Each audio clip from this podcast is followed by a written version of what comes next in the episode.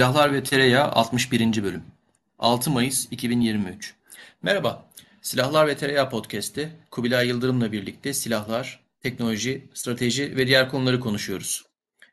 Biraz uzun bir ara verdik, farkındayız. Ee, bir önceki bölümden bu yana epey bir zaman geçti. Dinleyicilerimizin e, baskıları ve haklı eleştirileri tabii ki arttı. Ancak e, bizlerin de e, gerçek hayatlarımızda diyelim, özel hayatlarımızda, iş hayatlarımızda hem eş zamanlı olarak hem de e, birbirimizden farklı zamanlarda e, epey bir meşguliyetlerimiz vardı. E, bundan dolayı vakit bulduğumuz zamanlarda kafa dinginliği, kafa dinginliğimizin olduğu zamanlarda vakit bulamadığımız anlar oldu. Hepsini bir araya çakıştırmak, o senkronizasyonu sağlamak çok kolay değil. Ama yine de e, ve tereyağına devam etmede, bölümler çekmede, konular konuşmada ve tabii pek çok zaman olduğu gibi konuyu bir şekilde Çin'e bağlamada irademiz zayıflamış değil.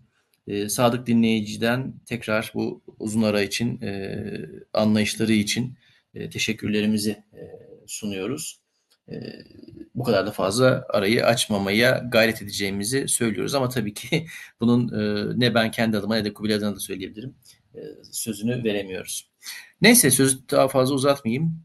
61. E, bölümde hava gücünü, hava gücünün dönüşümünü konuşacağız. Nasıl bir hava gücü diyeceğiz. E, bu konu üzerinde konuşmamız aslında çok da herhalde şaşırtıcı olmayacaktır. Çünkü hava gücü, hava gücünün unsurları konusunda son günlerde, son haftalarda birbiri ardı sıra önemli gelişmeler yaşandı. Özellikle Türkiye'de. Bunlardan en önemlisi 1 Mayıs günü Milli Muharip Uçağın adının e, Kaan olarak duyurulması. E, ondan kısa süre önce Hürjet eğitim uçağının, jet motorlu eğitim uçağının ilk uçuşunu gerçekleştirmesi. E, yine geçtiğimiz haftalarda Anka 3 e, insansız savaş uçağının e, kamuoyuna e, gösterilmesi, pistte ilerlemesi ve kısa süre içerisinde ilk uçuşunu yapacağını duyur, yapacağının duyurulması. E, Baykar makine tarafından geliştirilen Kızıl Elma insansız savaş uçağının Teknofest'te e, Kız, Bayraktar Akıncı ile kol uçuşu yapması, daha sonra F-16 ile kol uçuşu yapması ve daha sonra da Teknofest'in kapanışında e, solo Türk ve Türk yıldızlarından oluşan kola liderlik yapması, o sembolik görüntü. Ee, bir yandan e, silah sistem, alt sistem projelerinde ardı ardına yaşanan gelişmeler savunma sanayi genelinde ama özellikle hava gücü, hava kuvvetleri ya da hava sistemleri özelinde e, çok enteresan takip etmekte zorlandığımız gelişmeler olarak sıralanabilir. Ee, biz bu bölümde bunları tek tek şu proje şöyle, bu proje böyle den ziyade Milli Muharip Uçak başta olmak üzere bu platformların e, bu platformların mensup olduğu kategorilerin ve bunların e, dönüşümlerinin sembol e, sembolize ettikleri anlamlar üzerinde konuşacağız.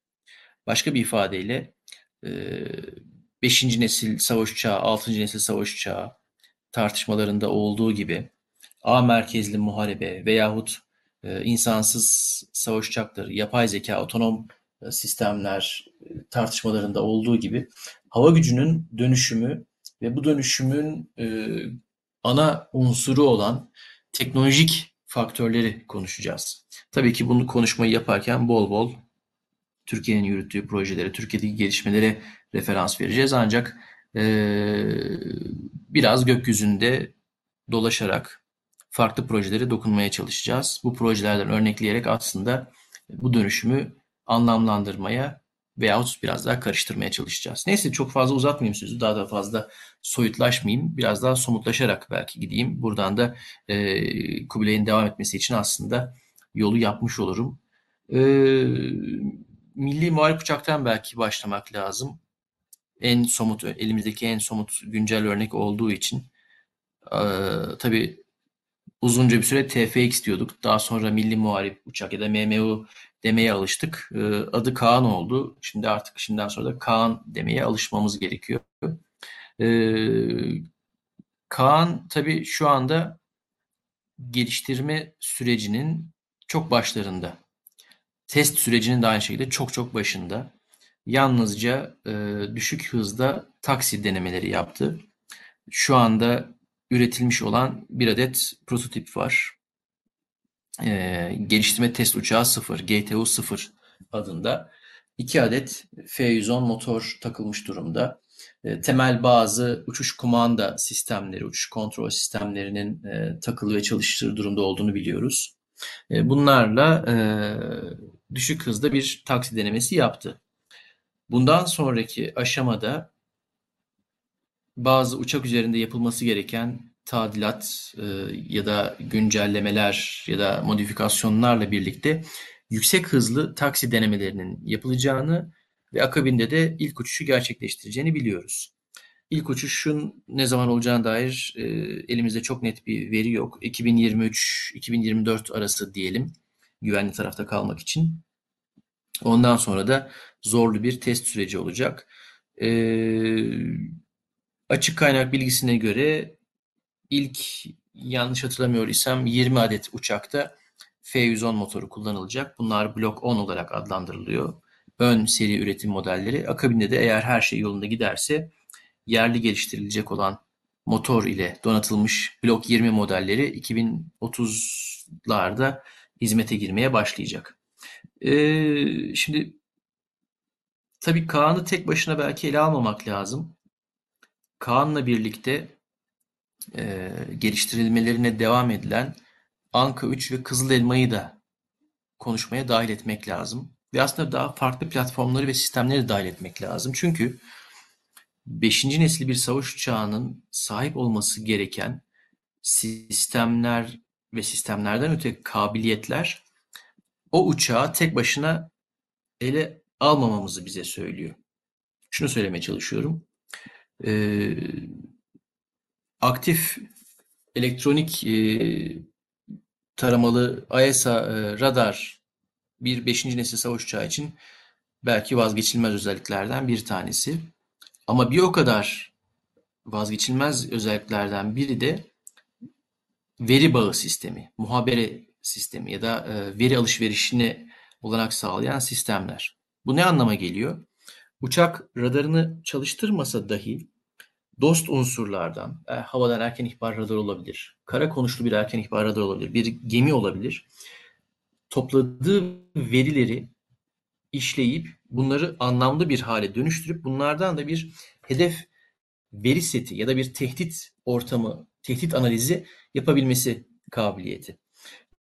Böyle bir ihtiyaç, böyle bir ister otomatik olarak o uçağın tasarımını yalnızca uçağın aerodinamik özellikleri, e, aviyonik sistemlerinin özelliklerinden daha fazlası haline getiriyor. E, uçağın hava, kara, deniz ve hatta uzay unsurlarıyla gerçek zamanlı olarak veri alışverişi yapabilmesi, onlarla konuşabilmesi, onlarla birlikte görev yapabilmesi ihtiyacı aslında uçak geliştirme projesine bir platform projesinden bir nasıl demek lazım? Belki çözüm projesine dönüştürüyor. Nasıl bir şeydi kastediyorum? Daha somut bir örnek vereyim. Ee, Milli Muha Kaan gökyüzünde uçarken silah haznesinde taşıdığı bir belki havadan havaya füzeyi ateşlediği anda o ateşlediği füzeyi hedefine doğru tevcih eden platform belki bir TF-2000 olacak. Ve bu TF-2000 hedefe o füzeyi tevcih ederken Barış Kartalı'ndan aldığı te, e, hava resmini kullanıyor olacak. Ve bu hava resmini kendi çafrat radarıyla oluşturduğu e, elde ettiği verilerle birleştirerek e, şey yapmış olacak, ortaya çıkarmış olacak. Bunun gibi böyle e, çok farklı kombinasyonlara izin veren sensör, e, haberleşme, veri işleme altyapılarının hem platformlarda mevcut olması lazım hem bunların birbirleriyle konuşabilmeleri lazım ve bunların elektronik donanımlarının, alt bileşenlerinin bu çok e, zorlu, gerçek zamanda yüksek başarımla çok güvenilir bir şekilde çalışması gereken bu ortama dayanabilecek nitelikte olması gerekiyor. Oradan da şuraya geliyoruz. Aslında bir yerden sonra aslında bu olgu anlatacağım bu olgu F-35 için de geçerli. F-22 için de geçerli. Hatta F-16 için de geçerli olabilir. Ya da farklı diğer uçak platformları için de geçerli. Ee, bu olgu uçağı aslında bir yerde taşıyıcı bir platforma dönüştürüyor. Ee, bir kabuğa. Yani kamyon benzetmesini kullanmak istemiyorum ama e, uçak görev sistemlerini özellikle görev sistemi tabirini kullanıyorum. Uçak görev sistemlerini taşıyan bir taşıyıcı platforma dönüşüyor. Buradan itibaren de aslında Kaan'ın ilk taksi denemelerine başlamasıyla birlikte çıkılan yolun ne olduğunu aslında anlamaya başlıyoruz. O da şu, bu aslında belki de hiç bitmeyecek bir geliştirme süreci. Blok 10, blok 20, 30, 40 neyse farklı özellik ve kabiliyetlerde hizmete giren Kaan, işte Kaan 1, 2, 3 neyse bunların özellikleri, kabiliyetleri devamlı gelişmek zorunda. Yazılım teknolojisindeki, sensör teknolojisindeki, elektronik teknolojisindeki gelişmeler neticesinde devamlı yeni yeni kabiliyetler, yeni yeni özellikler eklenecek. O zaman şuna geliyor iş. Biz Kaan'ın geliştirilmesini nerede durduracağız? Veyahut ne zaman hava kuvvetleri son kullanıcı evet bu olmuştur diyecek.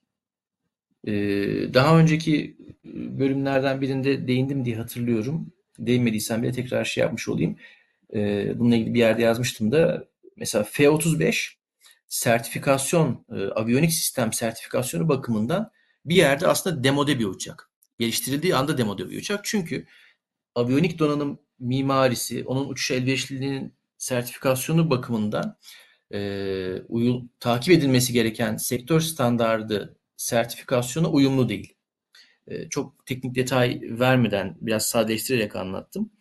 Yazılım ve donanım teknolojisindeki gelişmeler o kadar hızlı ki bunlara ayak uydurmak zaten e, pek mümkün değil. O zaman e, aşama aşama, blok blok kısa vadeli ihtiyaçlara belki bölmek gerekecek ve e, bir yandan da devamlı e, harekat ihtiyaçlarını, buna mukabil harekat konseptini ve buna mukabil e, sistem gereksinimlerini e, periyodik olarak güncelleştirmek gerekecek. Bu, bu bir çok ciddi bir şey. Yani odadaki bir fil.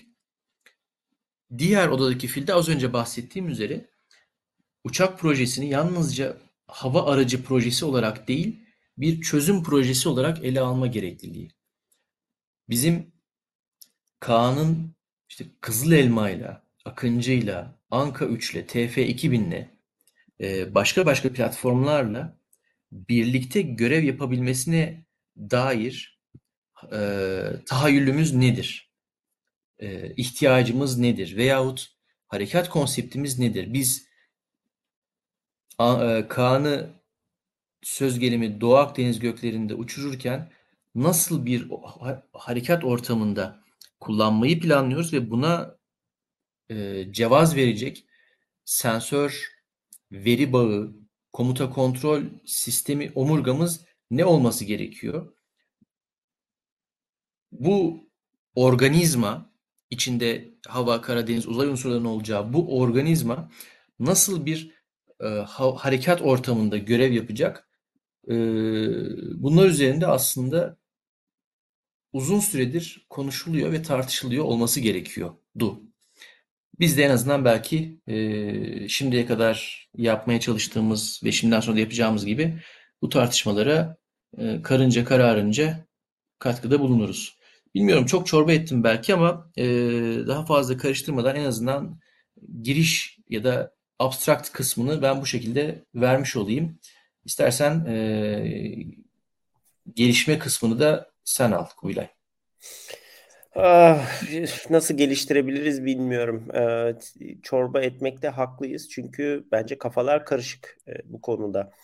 E, bu konu şu anda bir tür work in progress. Bu, bu konu düşünülüyor, çalışılıyor, gelişiyor, değişiyor, başkalaşıyor. Ee, Türkiye için de o kaos ve kafa karışıklığı geçerli. Bunu her programda, her şeyde görüyoruz aslında.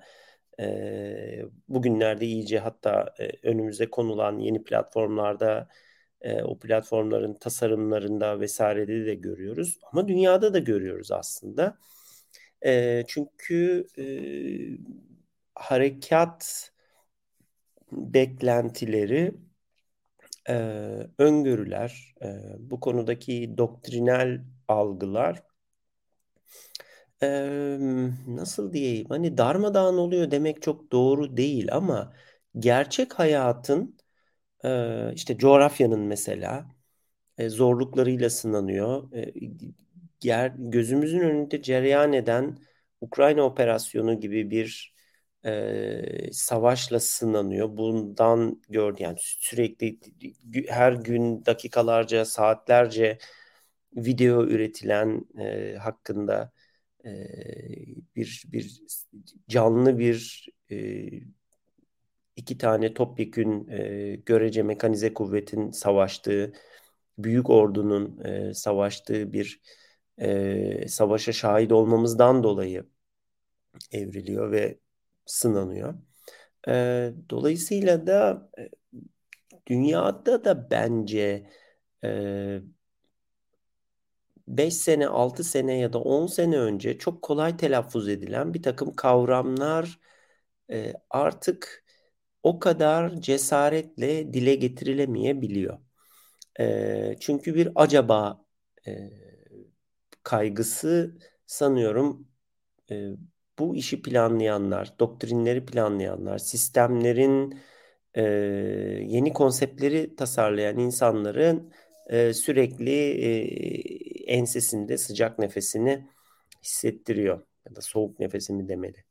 E, bilmiyorum. E, kabaca bir dünyadaki çok çok hızlı, çok basit, çok kabaca özetini geçmeye çalışayım. Mesela Amerikalılar da başlı başına darmadağın oldular aslında. Ee, sebebi işte bizim defalarca program işte bu podcast'in farklı bölümlerinde e, konuştuğumuz şeyler. E, Amerikalılar artık hakikaten e, kendilerine eş olduğunu kabul ettikleri, neredeyse eş olduğunu kabul ettikleri Çin gibi bir mekanize güce karşı e, yeni bir postüre, yeni bir duruşa doğru geçiyorlar ve burada e, e, konuşlanmak zorunda oldukları yer Pasifik. Hareket harekat ortamı Pasifik ve Pasifik çok büyük bir okyanus. Mesafelerin çok uzun olduğu, lojistiğin çok uzun olduğu, e, adaların söz konusu olduğu, bir destek alınabilecek bir ana karanın olmadığı e, biraz zor bir coğrafya çok uzun menzillerden, çok e, inanılmaz kabiliyetlerden bahsetmek gereken bir şey. Bu biraz e, böyle soğuk savaşın e, işte 50'li 60'lı yıllarının garipliklerini taşıyor. O zamanki çılgınca, garip delice projeler, işte e, teknolojideki çok büyük atılımların üçlü beşli yıllarda yapıldığı e, dönemlere benziyor. Çünkü e, mevcut e, Amerikan envanteri aslında ne menzil olarak ne lojistik ayak izi olarak ne kabiliyetler ve ne de kapasite olarak aslında Çin'le e, Çin'i Pasifik'te caydırmaya yeterli değil. Bunun farkındalar.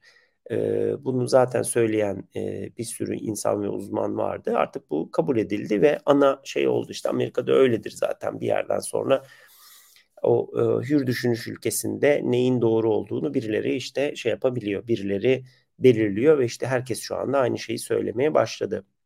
Bunun sonuçları e, belki de işte F-35 projesinin daha e, çünkü kısa menzilli bir uçak e, F-35 projesinin belki beklenenden biraz daha az, ede, az adetle e, bitmesi belki hani mesela deniz kuvvetlerinin ilk başta ona empoze edilen kadar e, C modelini almayacak olup doğrudan 6. nesil uçağa geçecek olması. Keza hava kuvvetlerinin de işte elindeki envanter, elindeki bütçeyi evet F-35 için e, bir miktar harcayıp ama mümkünse daha uzun menzilli, daha uzağa giden, motorları biraz daha e, geliştirilmiş bir F-35 modeline e, sahip olabilme e, isteği e, ve aynı zamanda da tabii işte Enget dedikleri yeni 6. nesil uçağı hızlıca geçebilmeye yönelik e, bir takım e, faaliyetler üzerine e,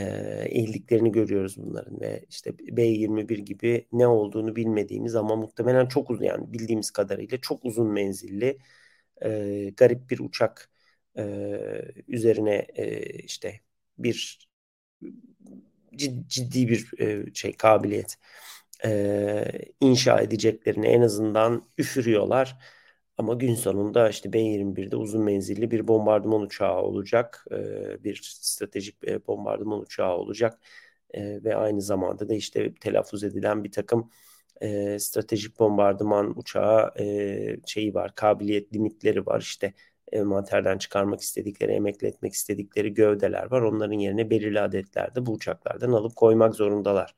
Ondan sonrasında da işte e, bu uçağın içerisindeki hacim, güç e, üretme, elektrik üretme kabiliyeti vesaire sayesinde içerisinde bombadan daha çok elektronik sistem konulur da bu bir e, her şeyi yapan platform haline dönüşür mü? Bunu ileride göreceğiz. Bilmiyoruz açıkçası. Ee, Avrupa'da ise işler biraz daha farklı, biraz daha karışık. Ee, F-35 aslında NATO'nun ortak e, savaş uçağı haline neredeyse gelmek üzere.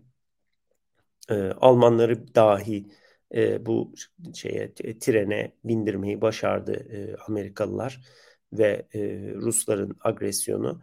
E, Avrupalılar senelerdir görmedikleri e, sıcak savaş tehdidini, askeri kaygıları yeniden işte şeyle birlikte bu e, Ukrayna işgaliyle birlikte enselerinde hissetmeye başladılar ve hazır olan, e, denenmiş olan, arkasında destek olan yani bir endüstriyel e, kabiliyetin, asgari bir endüstriyel kabiliyetin ve mümkünse de e, ihraç e, projeleriyle e, bir gelir kapısı yaratmanın e, nasıl bir platform ürettiğine pek bakılmazsızın e, öncelendiği Avrupa tipi savaş uçağı projelerinin bir kenara bırakılarak doğrudan gidip e, çalıştığı, şey yapıldığı, işte e, etkin olduğu bilinen, görülen, e, arkasında Amerikan e, askeri endüstrisinin ve mali gücünün olduğu e, F-35'e e, e, yöneldi şeyler, ülkeler. E, yani yöneldiği günleri e, ve projeleri gördük. İşte Finlandiya'sına kadar, İsviçre'sine kadar e, herkes gitti F-35'e e, kararını verdi. Avrupa ülkelerinin izin verilenlerinin ki Avrupa ülkelerinin F-35 alamaması için bir sebep yok. E, NATO ülkelerinin hepsinin zaman içerisinde kuvvetle muhtemel belki Fransa hariç e, F-35Z olacağını e, göreceğiz gibi görünüyor. Belki işte e, NATO dışı Avrupa ve çevresi belki Orta Doğu ülkelerine de e, kısmen e, F-35'in e, satılması mümkün olabilir. İsrail'de zaten var onun konumu farklı ama e, Trump hükümeti gitmeden önce mesela Birleşik Arap Emirlikleri'nin de F-35 sahibi olması için e, izinleri aslında vermişti. Fakat e, şey e, Birleşik Arap Emirlikleri şartlarda anlaşamadığı için karşısına konulan aşırı e, bulduğu işte askeri bir projenin e, kapsamının çok dışındaki işte 5G altyapısının tamamen işte batılı altyapıya geçirilmesi, işte Çinlilerle araya mesafe koyma vesaire, Ruslarla şunu bunu yapmama falan gibi yan e, paket donanımlarını e, beğenmediği için e, kendisi Fransız rafallarına yöneldi.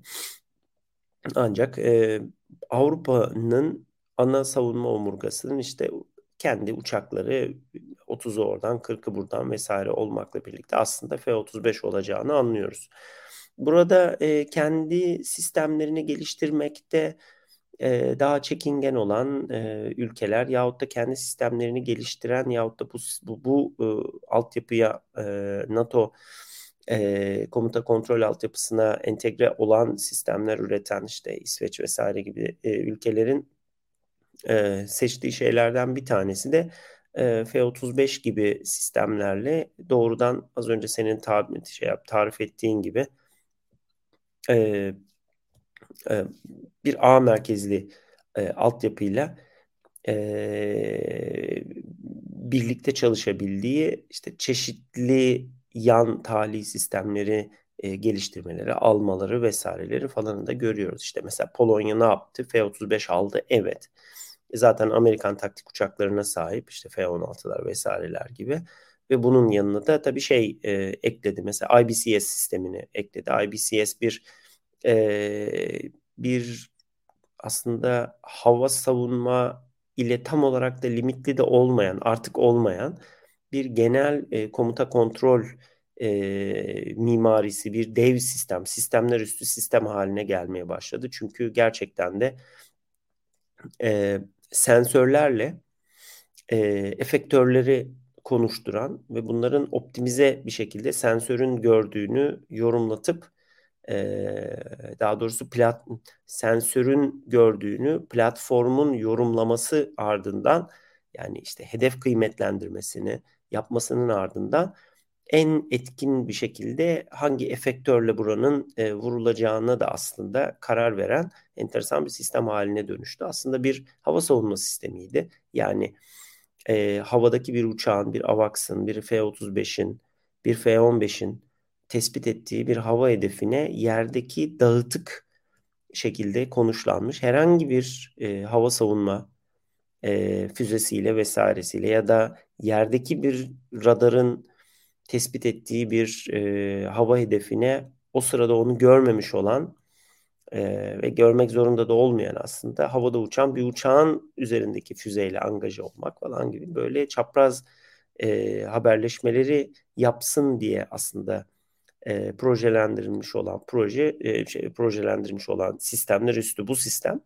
Şu anda e, havadaki F-35'in üzerindeki e, ISM sisteminin e, tespit ettiği e, böyle bir pop-up e, hava savunma yani bir bir e, yerden havaya füze sistemine ait bir radar sinyalini e, gidip işte şeyin üzerinde e, uçağın üzerinde belki onu atacak ya da at, sarf etmesi e, yani sarf etmek istemeyeceği bir şey varsa mühimmat varsa ya da işte üzerinde havadan e, havadan yere doğru mühimmat yoksa e, uygun menzilli mühimmat yoksa e, IBCS vasıtasıyla işte haberleşip onun HIMARS gibi bir topçu roketi, güdümlü topçu roketiyle imha edilmesini koordine edebilecek kadar gelişmiş bir sisteme doğru dönüşüyor. İşte mesela Polonya gitti böyle bir şey aldı. İşte HIMARS da alıyor. Patriot füzeleri de var. F-35'leri de var. Bu, bu işte tam bir e, entegre bir e, e, battle management sistemi ve bunun modern platformlarını e, alıp kurmaya başladı. Keza işte çok ciddi e, obüsler vesaireler şunlar bunlar falan ateş, namlulu ateş gücü vesaire de tedarik ediyor bunların yanında bunları daha verimli vesaire kullanabilmek için. Fakat e, genel olarak özet olarak aslında dünya e, uçak e, hava gücü konusunda da bir kuruluğa gidiyor aslında. Bir bir çöllüğe doğru gidiyor. Çünkü F-35 hakikaten her şeyi darmadağın etti. Evet e, F-15 hattı halen açık. Amerikalıların e, F-15 e, EX modeli için kendi şeyi de var, siparişi de var. E, neredeyse de F-15 modern platformları e, artık yok satıyor. Çeşitli ülkelere açık siparişleri var. Daha da sipariş gelmeye muhtemelen devam da edecektir. Hakeza F-16 hattı da açık. F-16'nın blok etmiş o Viper dediğimiz e, modeli e, uzun bir süre daha üretilmeye devam edecek. Yeni siparişler de alacak. Hatta işte Türkiye'de e, bana ne olur verin e, derhalde şu anda. Ancak e, e, bunların yanında yeni üretilen, yeni e, şey yapılan e, hava muharebesini e, bir adım ileriye taşıyacak gerçekçi fazla da bir proje yok. Evet yani Amerikalıların Enget projeleri var. Hem donanmanın hem hava, kuvvetinin fakat bu 6. nesil bir sistem olacak ve e, şimdilik söylenen bunun aslında ihraç için geliştirilmeyeceği, geliştirilmediği ve benim de inancım zaten F-35'in e, Amerikalılar tarafından uzun bir süre daha yani 10 yıllar boyunca ihraç edilecek e, son 5. E, nesil ve üstü e, platform oldu. Dolayısıyla e, hakikaten işte 1970'lerin e, F-15'i ve 1970'lerin F-16'sının güncel versiyonları dışında aslında en azından e, yani kıta Amerika'sından verilebilen, e, dünyaya işte e, satılabilen başka bir şey yok. Bir platform yok. Avrupa'da işte bir takım şeyler var. Eurofighter muhtemelen son demlerini yaşıyor. Kendisine bundan sonra bir e, anlam, bir mana, bir müşteri e, şey bulabilir mi? Bunu bilmiyoruz. E, Fransızlar tabii her zaman bu ligde olurlar. İşte Rafale'ın sonrasında ne yapacaklar onu bilmiyoruz. Rafale e, Arap atı gibi sonradan açıldı. Güzel şöyle böyle falan filan ama bunlar da aslında oldukça Eurofighter gibi pahalı. E, gelişmiş, pahalı ama artık işte e, yani daha bütçesi dar ülkeler için çok pahalı. E, zengin ve kendini emin hissetmek e, isteyen ülkeler için ise biraz demode sistemler. Böyle iki arada bir derede kalan e, uçaklar haline geldiler. E, dünyada pek şu anda hani Arda hep senin söylediğin ya bu MiG-21'in ya da F-16'nın halefi ne olacak e, e, sorunun yerini doldurabilecek bir cevabını verebilecek bir uçak projesi bir şey yok aslında. F-16'nın yerini yine F-16 dolduracak gibi görünüyor ama o da gittikçe zorlaşmaya başladı. E, çünkü aslında e, blok 70 vesaireye falan geçmeye başladığımızda o da artık çok böyle çok e, hani sensitif dedikleri e, zor ihracı e, bir takım işte koşullara bağlı ürünler haline gelmeye başladı. İşte amram koyuyorsunuz bilmem ne yapıyorsunuz vesaire işte bir mana ifade etmesi için. E tabi ISR radarlı uçağa amram takmadıktan sonra e, ne anlamı var? Ne anlamı e, Amram da çok sıkı kontrol edilen bir füze. Aynen herkese öyle. vermedikleri füze. Kesinlikle öyle. Dolayısıyla işte biraz böyle zor bir şey haline gelmeye başladı. Bu bir cendereye dönüştü. Zaten e, şeylerin işte e, Fransız-Alman ortak projesi var işte FICAS, e, SCAF ya da. İşte o projenin ne olabileceği belli değil. Fransızlarla Almanların anlaşabilmesi çok zor. Bir yere gidebilmesi gerçekten çok güç. Evet. Ee, özellikle son Rafale satışlarından vesaireden evet Fransızlar çok güzel yani Dazo çok iyi para kazandı. Bunu bir süre finanse de edebilir muhtemelen ama Almanlarla birlikte bu işi nasıl gerçekleştirecekleri müthiş bir muamma e, işte şeyin e, e, İngilizlerin, Japonları, İsveç'i vesaireyi falan içerisine ortak ettiği Tempest projesi, İtalyanların da içinde olduğu Tempest projesi ayrı bir hikaye. Geçenlerde işte iki gün önce mi konuştuk? E, Rusi'den, e, İngiliz e, think tank'i Rusi'den şey e, Justin Brown'un yazdığı bir yazı Justin var. Brown, evet bayağı ciddi e, şey yapmış yani ben ayağımızı yorganımıza göre uzatmıyoruz. E, yani e, zaten projeleri e, yani bir, bu bir İngiliz alışkanlığı haline geldi yani şey yapmak. E, aşırı iyimser bütçe e, ve proje e, e, zamanlamaları hedefleri koyup e, ondan sonra projelerin hepsini çakmak, yarım yamalak bırakmak e, dolayısıyla bu anılan e, meblalarla bu projenin çıkması çok zor. E, bizim de bütçemiz belli. İngiltere'nin bütçesi belli, Japonya'nın bütçesi belli, İtalya'nın bütçesi belli. Yani işte İngiltere'nin ve İtal e, şey Japonya'nın 40'ar milyar dolar koyması gerekir ve herhalde İtalya'nın da bir 20 milyon milyar e, dolar ateşlemesi gerekir ki bu projeye eh en azından yerden kalkabilir e, hale gelir e, diyebilelim böyle enteresan bir şeyi vardı. Dolayısıyla Tempest'ı bu haliyle e, makul bir zaman aralığında e, olabilir e, pek görmemeye başladıklarına dair işte çok alametler belirdi. Dolayısıyla e, dünya aslında platformlar anlamında kuruyor. Şimdi bir tane de bir de biz varız. E, dünyanın alayından kötek yemiş ve yalnız kalmış e, durumda ama e, her tarafı da e, kendisine çok iyi gözle bakmayan ve sürekli yeni platformlar alabilen, neredense nasıl oluyorsa da hiç de para sorunu yaşamayan işte Mısır'ından Yunanistan'ına bilmem nesine falan filan bir sürü ülkeyle çevrili, en önemlisi İran'la çevrili bir garabet ülkeyiz bizde. E, F-16 bile almakta zorlanıyoruz. E, şu aralar e, elimizdeki F-16'ların e, yere çakılma önleme e, sistemine e, Amerikan Kongresi itiraz etmediği zaman bayağı mutlu oluyoruz falan işte o hale geldik. E, dolayısıyla biz artık e, şeyin deyimiyle işte Cumhurbaşkanı'nın deyimiyle kendi göbeğimizi kendimiz kesme yoluna girdik ya da öyle olacağını umuyoruz. Dolayısıyla da bir sürü işte projemiz var şu anda. E, yine çeşitli işte e, daha önce fikirlerimizi e, soran arkadaşlara anlatma fırsatı bulduğumuz işte Space yayınlarıdır. işte YouTube'da birlikte ya da işte tekil katıldığımız yayınlarda ve hatta işte Silahlar ve Tereyağı'nın daha önceki bölümlerinde sıkça da konuştuğumuz gibi bunlardan en önemli e, projelerden aslında başında Hürjet geliyor. Yani burada Milli Muharip Uçak sürekli konuşacak halimiz yok. Aslında Hürjet bizim için en önemli milat proje. Çünkü süpersonik bir jet, insanlı bir jet uçağını e, ilk defa Hürjet'le yapıyoruz. Tıpkı Gökbey'in de aslında çok çok kritik bir e, aşama, bir kırılma noktası olması gibi bizim için. Ve geçenlerde aslında Türkiye için inanılmaz büyük bir e, olay oldu. E, evet, e, Hürkuş'la e, türbin motorlu bir uçakla e, biz yani 10 seneye yakındır e, insanlı uçuşlar yapıyoruz. Eyvallah ama bunun zarfları, bunun işte şeyleri biraz daha farklı olmakla birlikte bir e, insanlı jet uçağını fly-by-wire'a sahip olan bir e, evet.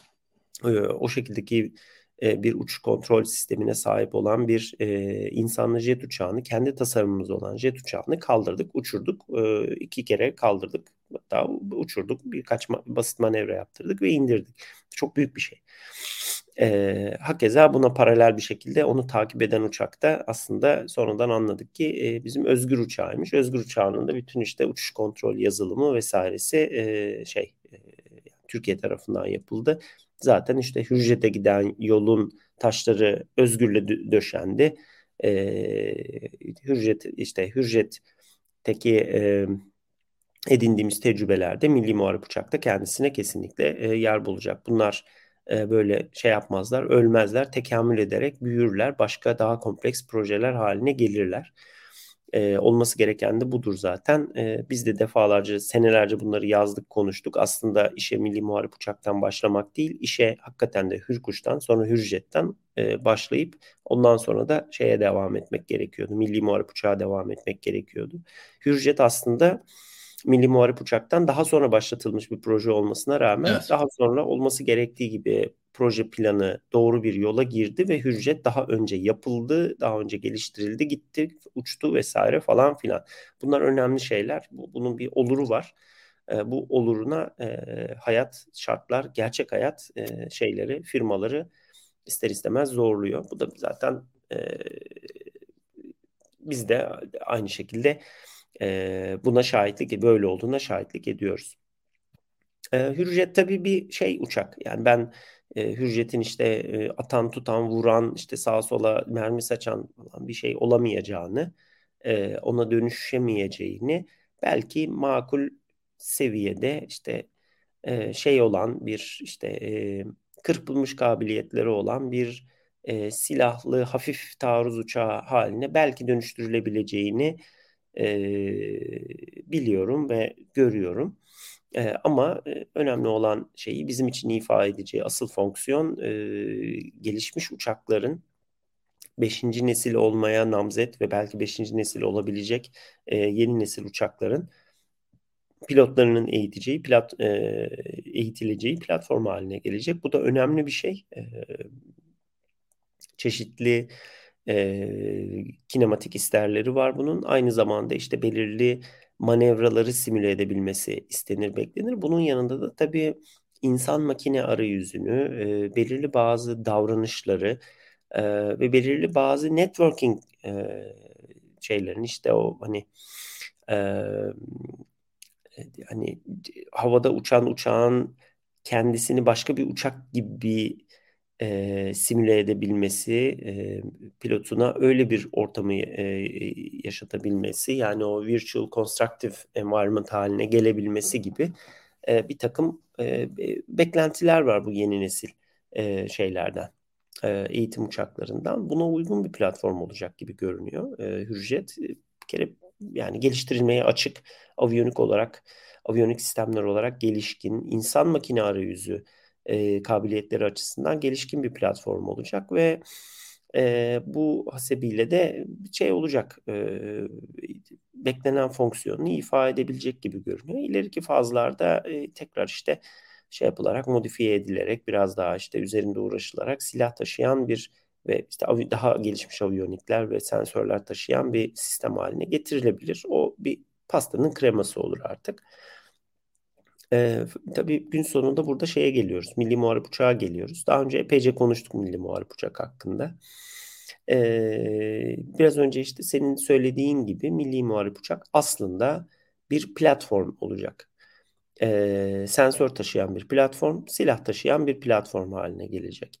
Ee, ancak e, bu konuda da e, hava kuvvetlerinin yani kullanıcının e, belirlediği bir takım vazgeçemediği e, isterler olduğu anlaşılıyor ve bu isterlere göre tasarlandığı anlaşılıyor bu uçağın.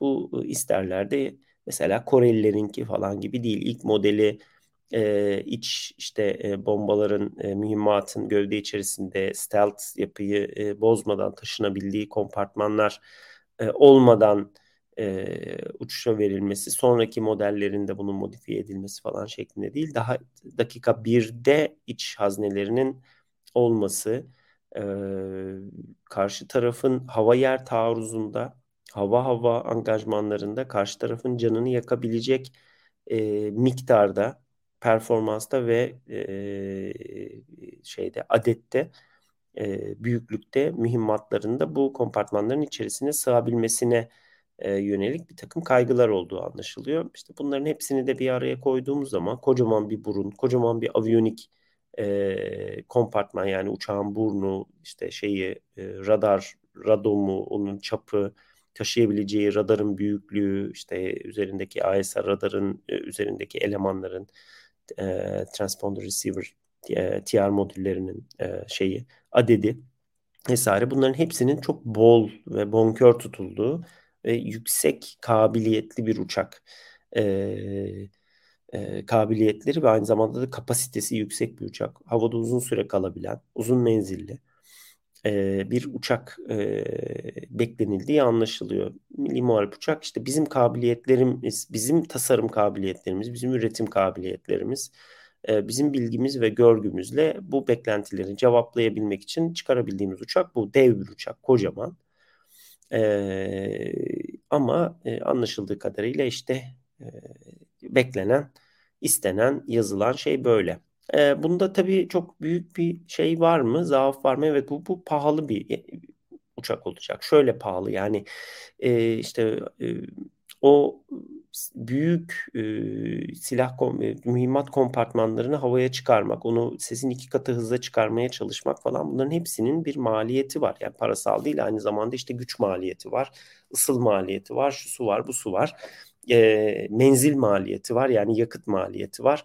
İşte böyle bir çok büyük bir kesit koyuyorsunuz, kocaman bir burun koyuyorsunuz Ondan sonra işte o kompartmanları büyütüyorsunuz ama aynı zamanda hava alıklarıyla yer paylaşıyorlar falan. Uçak tabii çok omuzlu, çok böyle biraz tombicek bir uçak haline geliyor. Onun da e, arttırdığı bir kesit alanı var. O kesit alanı sizin işte e, ve aynı zamanda da bu tabii şey kalkış ağırlığını arttırıyor. Onun gerektirdiği bir büyük kanat alanı e, zorunluluğu var. Bunların hepsi e, uçağın üzerindeki sürüklenmeyi arttırıyor e, ve derken istediğiniz e, ihtiyacınız olan e, motor gücü artıyor derken işte bu sefer motorların yakıt tüketimi artıyor ve e, işte içine daha fazla yakıt koymanız gerekiyor. Şudur budur falan derken e, bu böyle e, kontrolden çıkabilen bir e, bir tasarım fiyaskosu haline dönüşebilecek bir şey ama anladığım kadarıyla bunu derleyip topladı e, TUSAŞ ve e, bunların kendi e, isterleri, önüne konulan isterler anlamında ki bunu Temel Kotil zamanında birkaç röportajında söyledi. Bizden bunu istediler dedi. Yani hava kuvvetlerinin beklediği, kullanıcının beklediği bu. Biz bunu bunları belirli optimum noktalarda buluşturduk. Ve bu işin e, bu isterleri karşılayan optimum sistem bu. 21 metre mi? 21 metre bu bu kadar oluyor. e, demeye getirdi. Böyle kocaman bir e, sistem çıktı ortaya. Burada neden feragat edildiğini anlıyoruz. Şu anda bizim alabilecek bu uçağı tam performansıyla çalıştırabilecek, uçurabilecek, manevrasını yaptırabilecek e, seviyede itki gücüne sahip motorlara şu anda biz ulaşamıyoruz.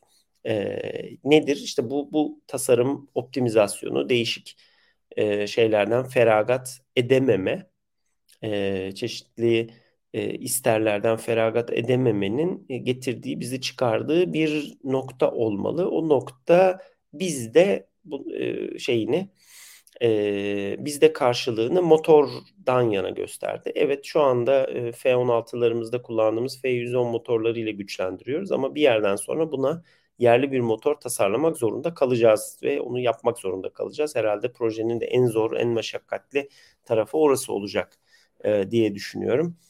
E,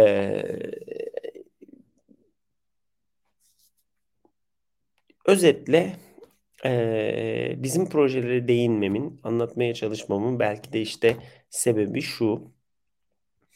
E, 2030'lu yılların ortasına geldiğimizde e, dünyadaki siyasi yapı, gerginlikler, işte askeri hareketlilikler ne olur? Bugünden öngörebilmemiz çok zor. Dünya çok garip bir faza doğru ilerliyor. Fakat e, e, dünyada açıkçası hava gücünü e, değerlendirdiğimiz zaman e, Rusya neredeyse bir oyuncu olmaktan da uzaklaşırken e, Kore'ye görece bir Amerikan uydusu gibi e, konumlanırken e, Amerikan F-16'ları ve F-15'leri dışında birçok ülkenin satın alabileceği bir makul fiyatlı, makul kabiliyetli, arkasında da ciddi bir şey olan, e, ömür devir lojistik kabiliyeti olan herhangi bir uçak projesi yok. E, Milli Muharip Uçak projesi bu manada e, enteresan bir aday olmaya, e, e, e, enteresan bir oyuncu olmaya aday. E, bu bakımdan getirebileceği bu önümüzdeki 10 yılların getirebileceği fırsat penceresinin ne olabileceğini, ne olamayacağını göreceğiz. Çünkü en son bununla bitireyim. Çok uzattım. Çok çok da e, laf geveledim kusura bakmayın ama ee, az önce senin bahsettiğin hani işte uçan bir uçağın aslında bir sensör ve bir e, faydalı yük platformu olması ve hani şeyin milli muharip uçağın bir yerden sonra gördüğü hedefe kendi füzesini değil şeyi atması. TF2000'in e, dikey e, kanisterlerindeki bir füzeyi, hava savunma füzesini hedefine tevcih etmeyi sağlaması. Örneğin de dediğin gibi Türkiye kendi ürettiği e, kara konuşlu ve deniz konuşlu radar, komuta kontrol sistemleri ve aynı zamanda da e, hava savunma füzeleriyle aslında bu ekosistemi almak isteyene tam bir paket olarak tekrar dönüyorum, başa geliyorum. Nedir? Ee, biraz önce Polonya örneğini bu sebeple verdim. Ee, Polonya'nın aldığı F-35, aldığı IBCS sistemi ve aldığı buna bağlı olarak e, aldığı e, Patriot e, bataryaları ve e, aldığı işte HIMARS sistemleriyle bunların hepsini entegre yani aslında Polonya'nın uçak almadığı birbiriyle entegre çalışabilen çok farklı e, platformlar içerisinde olan bir sistemler üstü sistem aldığını e, anlatmamın sebebi buydu. Biz de aslında daha makul fiyatlı, enteresan özellikleri olan e, bir e, uçak. Bunun eğitim sistemi yani işte hürjet, simülatörler, şudur budur vesaire. Aynı zamanda da bu sistemin bütün kullanacağı mühimmatlar ve hatta entegre ve ortak çalışabileceği hava savunma sistemi hatta bir takım saldırı sistemlerini e, verebilecek konuma gelmeye çalışıyoruz. E, belki de gelebileceğiz ileride. Milli Muharip Uçak bu bakımdan tabii şeyin tacı olur. Taçtaki elmas olur hatta. E, ve bu şeyi, bu yapıyı tamamlar. E, Dolayısıyla 2030'ların ortasındaki Türkiye'nin Libya tarafına bir operasyon yaptığını bugünkü yani yakın zamanda yaşadığımız Libya'daki operasyonun benzerini 2035'te yapan bir Türkiye şöyle yapabilir. E, TCG Anadolu küçüklüğündeki bir geminin üzerinden hürjet kaldırıp indirmektense vesairedense e, tıka basa e, yakıt dolu e, milli muharip uçaklar havada yakıt ikmali kabiliyetlerini de kullanarak Libya üzerinde vızır vızır dolaşırlarken e, hatta gerekirse kendilerine karşı yönelen hava savunma sistemlerine karşı doğrudan buldukları anda e, bunları imha edebilirken e, bazı pozisyonlarda belirli noktalara karada ya da denizdeki bir takım şeylere ya da havadaki bir takım tehditlere e, Libya'nın açıklarında bekleyen donanmamıza ait gemilerin e, dikey lançerlerindeki e, hava savunma füzeleri ya da karaya karaya saldırı füzelerini kullanarak saldırabilirler. Onların kumandasını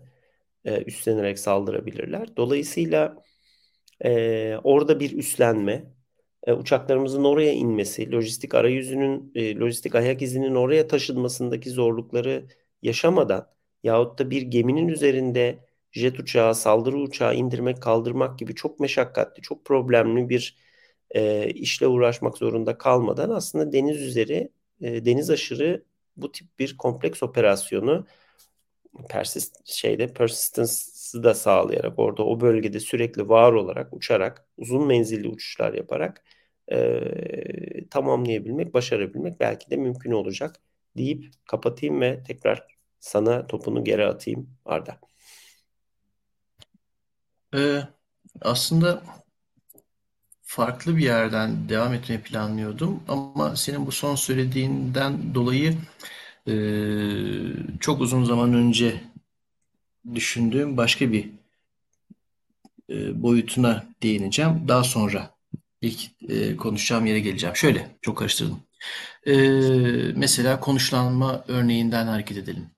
Tamamen farazi bir senaryo, hipotetik bir senaryo üzerinden zihin jimnastiği yapalım. Farz edelim ki çeşitli sebeplerden dolayı, çeşitli gereksinim ve analizlerden dolayı biz milli muharip uçağı benim o hep savunduğum daha mütevazı tek motorlu bir platform olarak diyelim ki geliştirdik.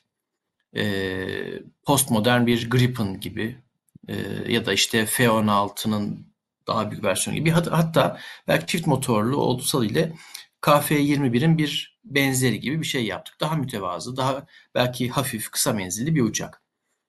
Şimdi e, Türkiye'nin mesela Libya yine örneğinden devam edelim. Libya gibi bir senaryoda e, Libya'ya ya da o bölgedeki bir ülkeye bu uçağı konuşlandırması meselesini ele alalım. Ya da Türkiye diyelim ki e, Kuzey Afrika, Orta Doğu coğrafyasında hatta belki Karadeniz havzasında e, bu uçakları konuşlandırmak için bir şey hamle yapmış olsun.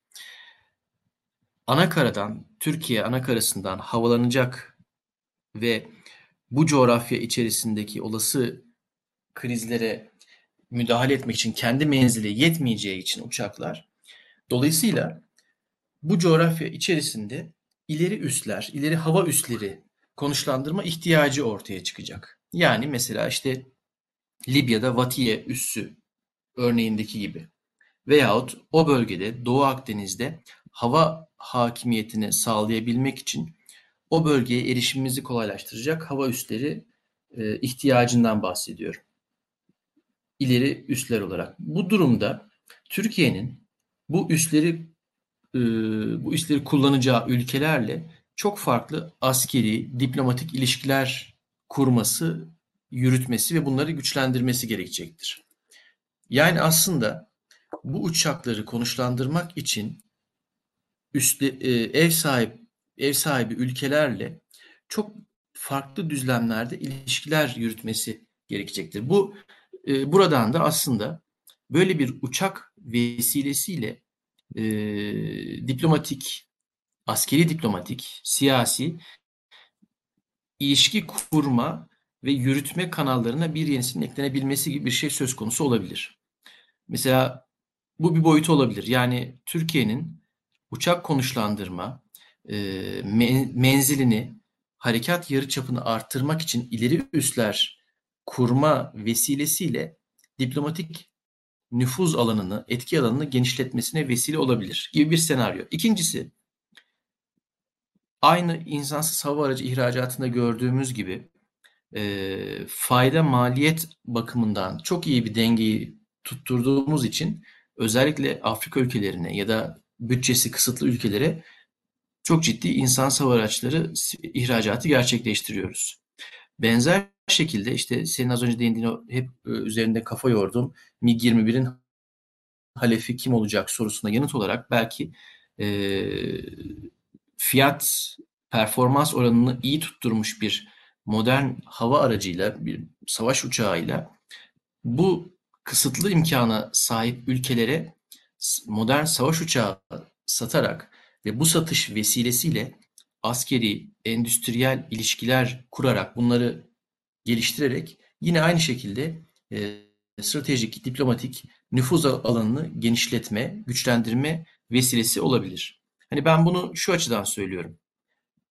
Ee, bizim F-35 örneğinde gördüğümüz gibi en son işte İngiltere'nin projesini Tempest'i Japonya ile birleştirip GCAP, Global Combat Air Program'e dönüştürmesinde görüldüğü gibi, Fransa Almanya'nın FICAS, SCAF projesinde olduğu gibi savaş uçağı projeleri çok ciddi diplomatik, e, stratejik araçlar, vasıtalar haline gelmiş durumda. Türkiye'de ama az önce bahsettiğim o hayali senaryodaki e, tek motorlu hafif uçak örneğinde olsun ama şu anda yürümekte olan e, daha ağır, daha büyük hatta en büyük e, savaş uçaklarından birisi olan Kaan'da olsun, gibi, örneğindeki gibi olsun. Bu projeleri birer e, stratejik, siyasi vasıta olarak e, kullanabilmek durumunda. Hatta bu bir zorunluluk. Bu yalnızca bu projelerin geliştirilmesi için gerekli olan maddi kaynakların ya da e, mühendislik riskinin, teknolojik riskin e, bölünmesi, iş bölümünün yapılması, iş paylarının e, belirlenmesi gibi şeyler açısından değil, aynı zamanda e, ülkelerin stratejik konumlanmaları açısından da çok önemli. Geçen günlerde verdiğim bir seminerde bahsetmiştim. Söz gelimi Türkiye Kaan projesinde bir alt sistem, bir bileşeni üretme ya da üretmeme kararını verirken bu tarz bir stratejik konumlanmayı da hesaba katabilmeli. Yani diyelim ki Kaan'ın bir e, elektronik bileşeni, bir parçası, bir te, e, ekipmanı normal şartlar altında bunu Türkiye'de üretecek firma ya da firmalar olmasına rağmen tamamen stratejik sahiplerle bu parçayı söz gelimi Pakistan'dan almayı belki tercih edebilmeliyiz ya da bunu e, kurgulayabilmeliyiz.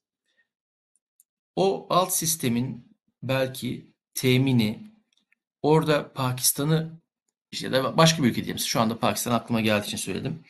O ülkeyi bu projeye bir paydaş olarak dahil ederek e, kuracağımız teknolojik, endüstriyel, e, o siyasi ilişki bize çok farklı kapılar açabilir. Bunların hepsi bir uçak projesinden, bir askeri projeden çok daha e, farklı boyutlarda meseleyi ele alabilmeyi gerektiriyor. İşte e, Japonya'nın İngiltere ile kader birliği etmesinin biraz da aslında e, özünde bu yatıyor. Çünkü her iki ülkede, her ülkenin, her iki ülkenin de hava güçlerinin şu anda e, ana unsurlarından bir tanesi F-35. Çünkü her iki ülkede Amerika'nın en yakın müttefikleri, o e, o kulübün en önde gelen mensupları. Ancak her iki ülkenin de çok ciddi harekat bağımsızlığı ihtiyaçları var. Amerika'ya askeri stratejik düzlemde bu kadar yoğun bir şekilde bağımlı olmanın getireceği mahsurların farkındalar ki, farkında olmalılar ki farklı bir kanal ile kendilerine e, bir alternatif hava gücü unsuru inşa ediyorlar ve burada yürütülen proje aslında yalnızca bir değil, bir savaş uçağı değil. E, İngiltere'nin Tempest projesi aslında onlarda da e, FICAS isimli bir program var. Future Combat Air System diye. E, işte bir kafa karışıklığı yaratıyor. Fransa, Almanya ortak projesinin de adı FICAS. İngiltere'de de Tempest projesi, o Tempest savaş uçağı aslında daha büyük bir çatı programın bir unsuru. Diğer unsurlar arasında yeni nesil işte güdümlü mühimmatlar, e, insansız hava araçları vesaire de var.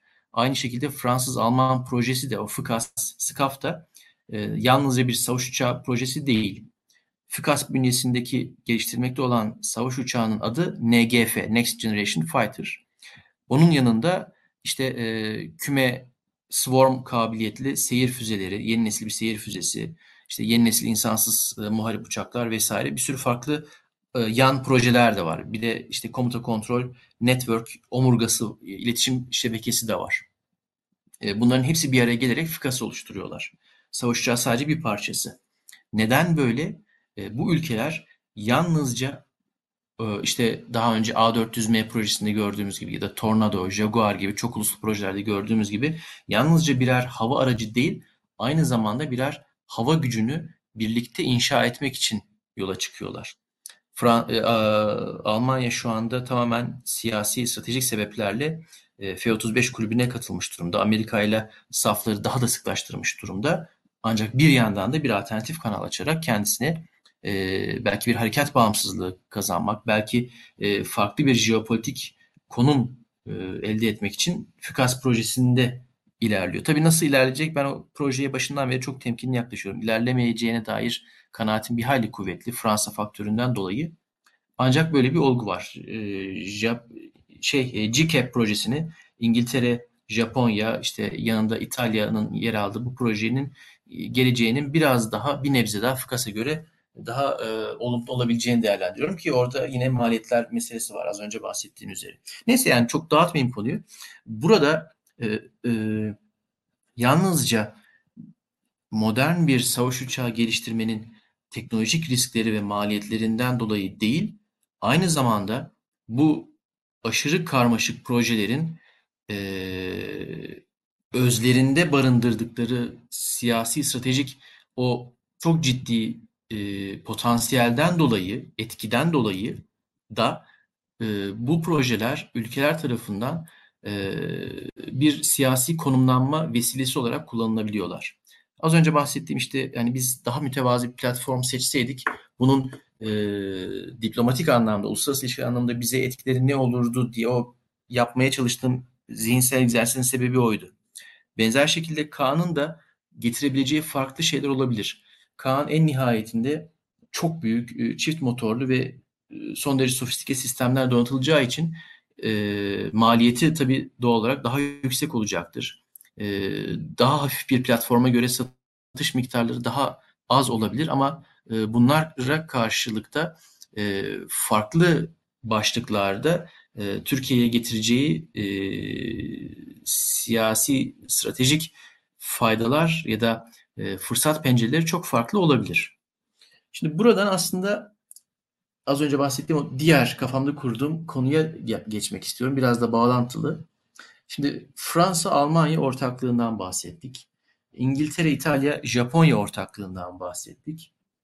Ee, modern muharip uçak projesi yürüten ya da bu alanda faal olan e, ülkelere şöyle bir baktığımızda e, farklı ekoller olduğunu görüyoruz ya da farklı yaklaşımlar olduğunu görüyoruz.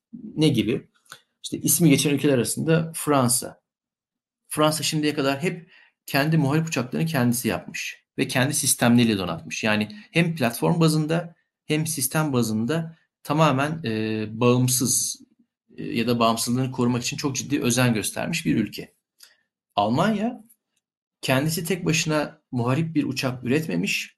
İşte eğitim jetleri ya da farklı platformlar, farklı hava araçları üretmiş ama muharip uçak üretmemiş. Ancak bir muharip uçakta kullanılabilen kullanılan pek çok sistemi, bileşeni kendi başına üretmiş ya da üretebilecek potansiyele sahip.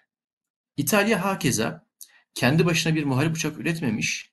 Muharip kabiliyetli jet uçakları var. Ee, öte yandan bir muharip uçakta kullanılan, kullanılabilecek hemen hemen her türlü sistemi başta radar olmak üzere ve motor olmak üzere üretebilen ve üretmekte olan bir ülke. İngiltere İngiltere kendi başına muharip uçak geliştirmiş geçmişte, üretmiş. Ancak o defteri e, Harrier'la birlikte kapatmış. Ondan sonra hep çok uluslu projelere geçmiş. Jaguar gibi, Tornado gibi, Eurofighter gibi.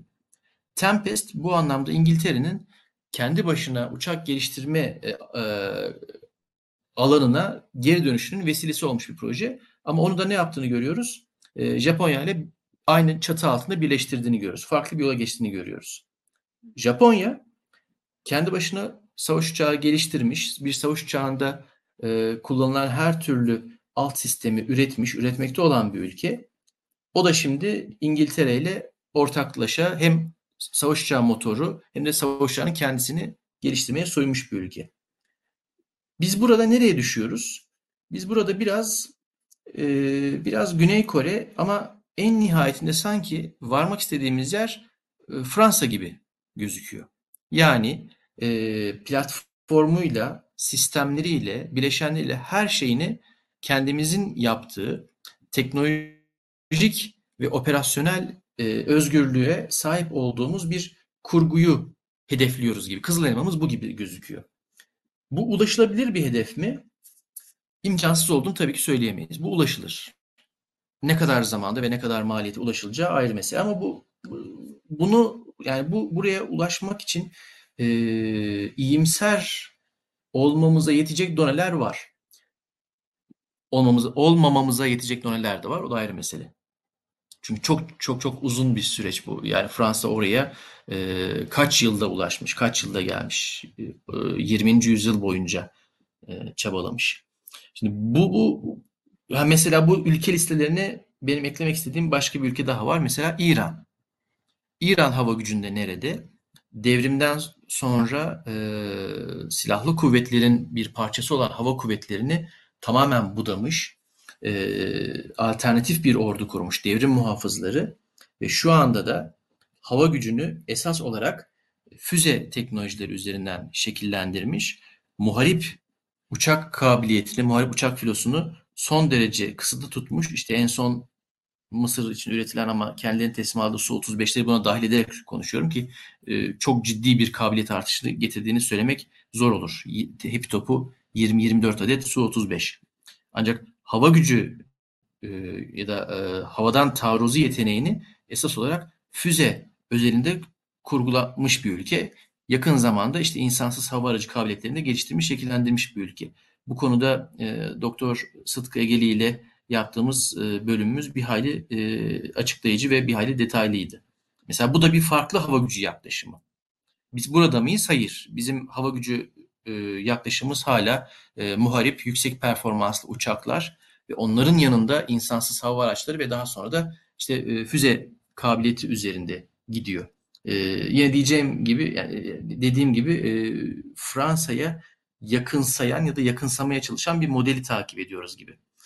Peki o zaman şuraya geliyor. Biz bir başka Fransa olabilir miyiz? Veyahut burada yolu kısaltmak için biz mesela bir İngiltere'nin izlediği gibi, bir İtalya'nın izlediği gibi belli alanlarda teknolojik ve operasyonel özgürlüğe yüzde yüz sahip olup belli alanlarda riski ve maliyeti paylaşıp bu paylaşımın getireceği stratejik fayda ya da e, katkıları kurgulayan bir pozisyonda olabilir miyiz, olmalı mıyız?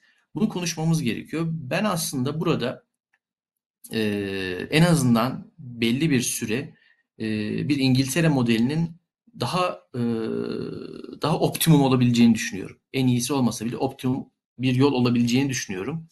E, oraya o menzile daha e, daha iyi bir şekilde ya da daha güvenli bir şekilde ulaşabilmek için. Milli Muharip Uçak sadece bunu Milli Muharip Uçak'la kısıtlamıyorum. İşte belki bunun yanına e, farklı projeleri de eklemek mümkün olabilir. E, ancak sonuçta günün sonunda kaynaklarımız sınırsız değil. E, ama varmamız gereken yerde e, varmamız gereken yere de çok kısa sürede varmamız gerekiyor. Çünkü hava bunu sık sık yazdım, söyledim.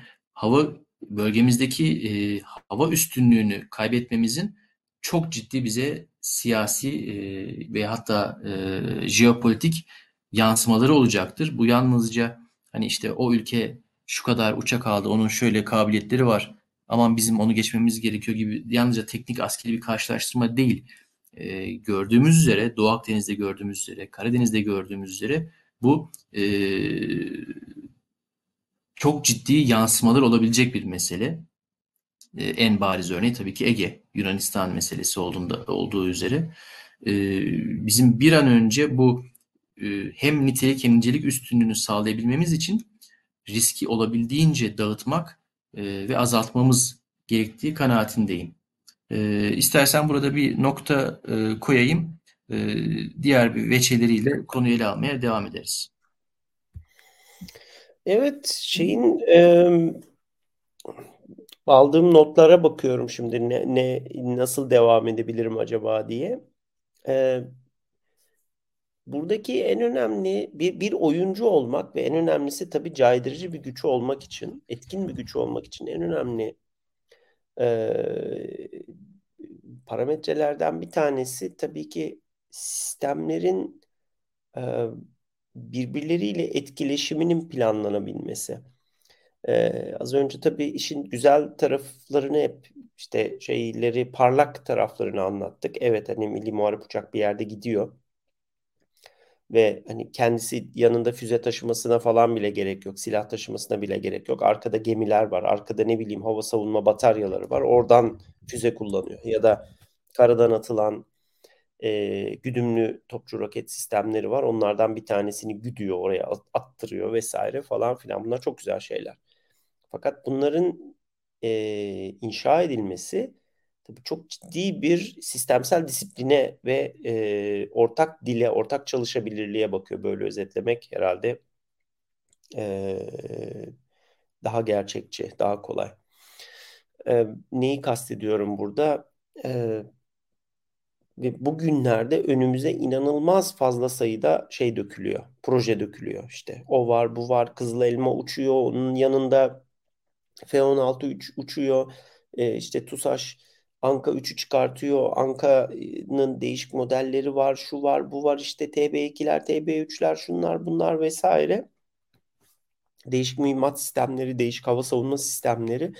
Ee, bunlar aslında çok büyük bir e, teknik ve e, altyapısal meydan okumada demek. Bunları birbiriyle konuşturabilmek. E, yani ne bileyim benim işte ben arabamda şey kullanıyorum. E, benim telefonum iPhone ve e, CarPlay kullanıyorum. Ben biz İstanbul'da hani siz Ankaralılar yaşamıyorsunuzdur onu da biz en azından belirli yolları giden biri olarak ben arabaya bindiğim anda e, telefonumda hemen Google Maps'i açıyorum ve gideceğim adresi yazıyorum ki bana sadece gitmeyi yönünü falan filanı bilmediğim için değil bana trafiği söylesin nereden gitmemi nereden e, emniyetli bir şekilde e, gidebileceğimi söylesin diye işte kaza var mı bilmem ne var mı vesaire falan onları söylesin diye. E, ve tele, yani iOS'un e, işledi yani iPhone'un işletim sisteminin e, belirli güncellemelerinden sonra bu sistemin birbiriyle konuşabilmesi, ekranı kullanabilmesi vesairesi arasında bir takım uyumsuzluklar çıkabiliyor. Farklı çalışmaya başlıyor sistem. E, bunun gibi aslında birbiriyle sürekli haberleşecek, birbiriyle e, konuşacak sistemlerin benzer bir mimariye, benzer bir yazılımsal, iletişimsel e, yani haberleşme e, mimarisine ve diline sahip olması gerekiyor. Bunlar teknik detaylar olmakla birlikte en önemlisi bir de tabii doktrinal ortaklık gerekiyor. Şimdi benim gördüğüm en enteresan şeylerden bir tanesi firmaların, kurumların birbirinden bağımsız ve doktrinal olarak e, belki de aynı kesişim kümesinde bulunmayan birbirinden farklı sistemler geliştirmesi. Evet, bu bu, bu, bu çok doğru. Çok büyük evet, bu. E, evet yani burada mesela işte şeyler var. E, TUSAŞ bayağı böyle blended wing e, bir şey. E, delta kanatlıya benzer kuyruksuz bir Anka 3 çıkartıyor mesela bu yani radar izi oldukça düşük olduğu düşünülen bir e, insansız hava aracı ve bu bir deep strike falan yapabilecek menzili vesairesi işte radar kesit alanları şu su bu su hepsi buna göre e, yapılmış e, silahların içinde taşıyacak falan bir e, sisteme benziyor. Ama bir taraftan da Kızıl Elma var. Şimdi bunlar boyut olarak, kabiliyet açısından, kapasite açısından çok farklı sistemler. Ee, mesela Kızıl Elma'ya 30 milimetrelik top takılacağı falan konuşuldu evet. geçenlerde. Öyle bir şey duydum. Bunu niye yapacağımıza dair bir fikrim yok benim. Bir insansız hava aracının niye gidip 30 milimetrelik topa sahip olacağını ben anlamakta zorlanıyorum. Bu olmaz, hayır, çok saçma falan dediğim için değil. Ben buradaki operasyonel konsepti anlamıyorum. Ee, yani onları oluşturmak lazım. Uçan herhangi bir yani bu bir küçük bir yani pardon irici bir F-16'nın insansızı mı ve bunların hepsini mi yaptıracağız? Bu sahiple mi şey yapıyoruz? Ama biz bu aletler ne yapsın istiyoruz? Bir de o tarafta bir şeyimiz var. Ve birbirleriyle ne konuşsunlar istiyoruz? Bu enteresan bir tarafı işin. Ee, bu insansız araçlarımızı, uzun menzilli ve oldukça akıllı mühimmatlarımızı birbirleriyle nasıl ve ilintili kullanacağız? İşte bir sürü çok uzun menzile giden mühimmat vesaire yapıp ondan sonra yine aynı şekilde de acaba aşırı stealth e, insansız ve insanlı uçaklar yapmaya uğraşmalı mıyız vesaire. Hani bunlar da birbirini etkileyen şeyler. Ya işte uzun menzilli e, şeyle mühimmatla gidip vurabiliyorsan o zaman niye bir de gidip uçakla vurmaya yani daha stand-in işte JDAM gibi ya da daha işte LGB'ler falan gibi şeylerle vurmaya çalışasın. Niye çalışıyoruz? Niye bunları duplike ediyoruz? Ya da duplike mi ediyoruz vesaire. Bu bu konuları oturup uzunca uzunca çalışmak ve konuşmak lazım ve aslında tartışmak lazım. Ee, geçenlerde işte e, bir böyle bir esti gürledi ortam işte şeyin e, TUSAŞ'ın eski insansız hava araçları e, program direktörüydü yanlış hatırlamıyorsam öyle e, emekli oldu. Remzi Barlas e, işte bir e, e, bu işin tarihini anlatan, kendi tecrübelerini kendi gözünden e, anlatan bir şey yazdı LinkedIn'de. Ondan sonra o başka bir yerlere gitti falan. Bugünlerde Kızılca kıyamet koptu hele ki e, Teknofest vesilesiyle. E, geçenlerde kendisinin bir programını izledim. Televizyona çıkıp bir şeyler anlattı. Mesela orada bütün her şey bir yana işin bütün siyasi sahipleri şunları bunları işte inanırsın inanmazsın e, desteklersin desteklemezsin şudur budur bunlar benim konumun dışında ama bir şey söyledi Remzi Barlas. Ya dedi biz aslında Türkiye'de tek ve standart bir insansız hava aracı e, yer kontrol istasyonu altyapısı kurmakla görevlendirildik. Biz bunun mimarisini çıkardık, sistemleri de kurduk ilk sistemleri. Fakat daha sonra Baykar'ın sistemlerine geçince onlar tamamen bağımsız. Kendi yer kontrol istasyonlarını kullandıkları için ve tamamen birbiriyle alakasız bir mimaride ve tamamen farklı haberleşme protokolleri ve alt sistemler kullandıkları için bu atıl kaldı dedi mesela. Bu çok enteresan bir şeydi. Ee, benim o şeyden o konuşmalardan çıkardığım bir kenara not ettiğim herhalde en ilginç şeylerden bir tanesi buydu. Şimdi bu zamanında bu şekilde cereyan etmiş bir e, koordinasyonsuzluk belki firmaların ve kurumların tamamen birbirlerinden habersiz olması gibi bir şeyi Bugün işte Anka 3, Milli Muharip Uçak, yarın Kızıl Elma, şudur budur. Bunlar birbirlerini ne kadar tanıyorlar? Bunlar birbirleriyle ne kadar çalışabilecekler? Ben bunu açıkçası e, kısaca e, şeyde şüphe ediyorum. Dolayısıyla e, baştan itibaren bu sistemleri geliştirirken e, protokolleri, mimarileri, yazılımları vesaireleri kurarken e, haberleşme metodolojilerini, birlikte çalışma metodolojilerini, operasyonel konseptleri kurarken de e, bu az önce andığım maddelerin hepsini bir arada e, düşünmek ve hiçbirini dışarıda bırakmamak e, gerekiyor. Belki de bir ortak platform e, kurmak gerekiyor ve bu ortak platform sınırları bir hani steering committee türü bir şeyin belki yöneteceği e, bir kontrol e, daha kontrol, daha denetleyici, daha kural koyucu bir üst organizasyonun e, kontrol ettiği ve kurallarını koyduğu, sınırlarını koyduğu şeyler içerisinde hareket etmek lazım belki de. Yani işte bu e, şeyin içerisinde e, bu toplantıların diyeyim içerisinde işte Baykar'da olmalı, TUSAŞ'da olmalı, işte Vestel'de olmalı, şu da olmalı, bu da olmalı. Kim artık bununla uğraşıyorsa e, ki bunlar sistemli işte Roketsan'da olmalı, Aselsan'da olmalı. Bunlar gerçekten şeyin e, birbirleriyle e, operasyonel olarak tamamen takfişi şekilde e, çalışabilsin ve bir e, mana ifade edebilsin. Aksi takdirde evet çok güçlü bir milli muharip uçağımız olmakla birlikte onun yaptığı görev profilinin %70'ini zaten çok daha ucuza ve farklı şekilde gerçekleştirebilecek 3-4 ayrı platform olmuş ve biz bunların hepsine yetişmeye, hepsinden belirli adetlerde üretmeye çalışıyor falan olabiliriz. Şu anda biraz e, bir platform enflasyonu, bir e, mühimmat model e, şey enflasyonu içerisindeyiz gibi görünüyor.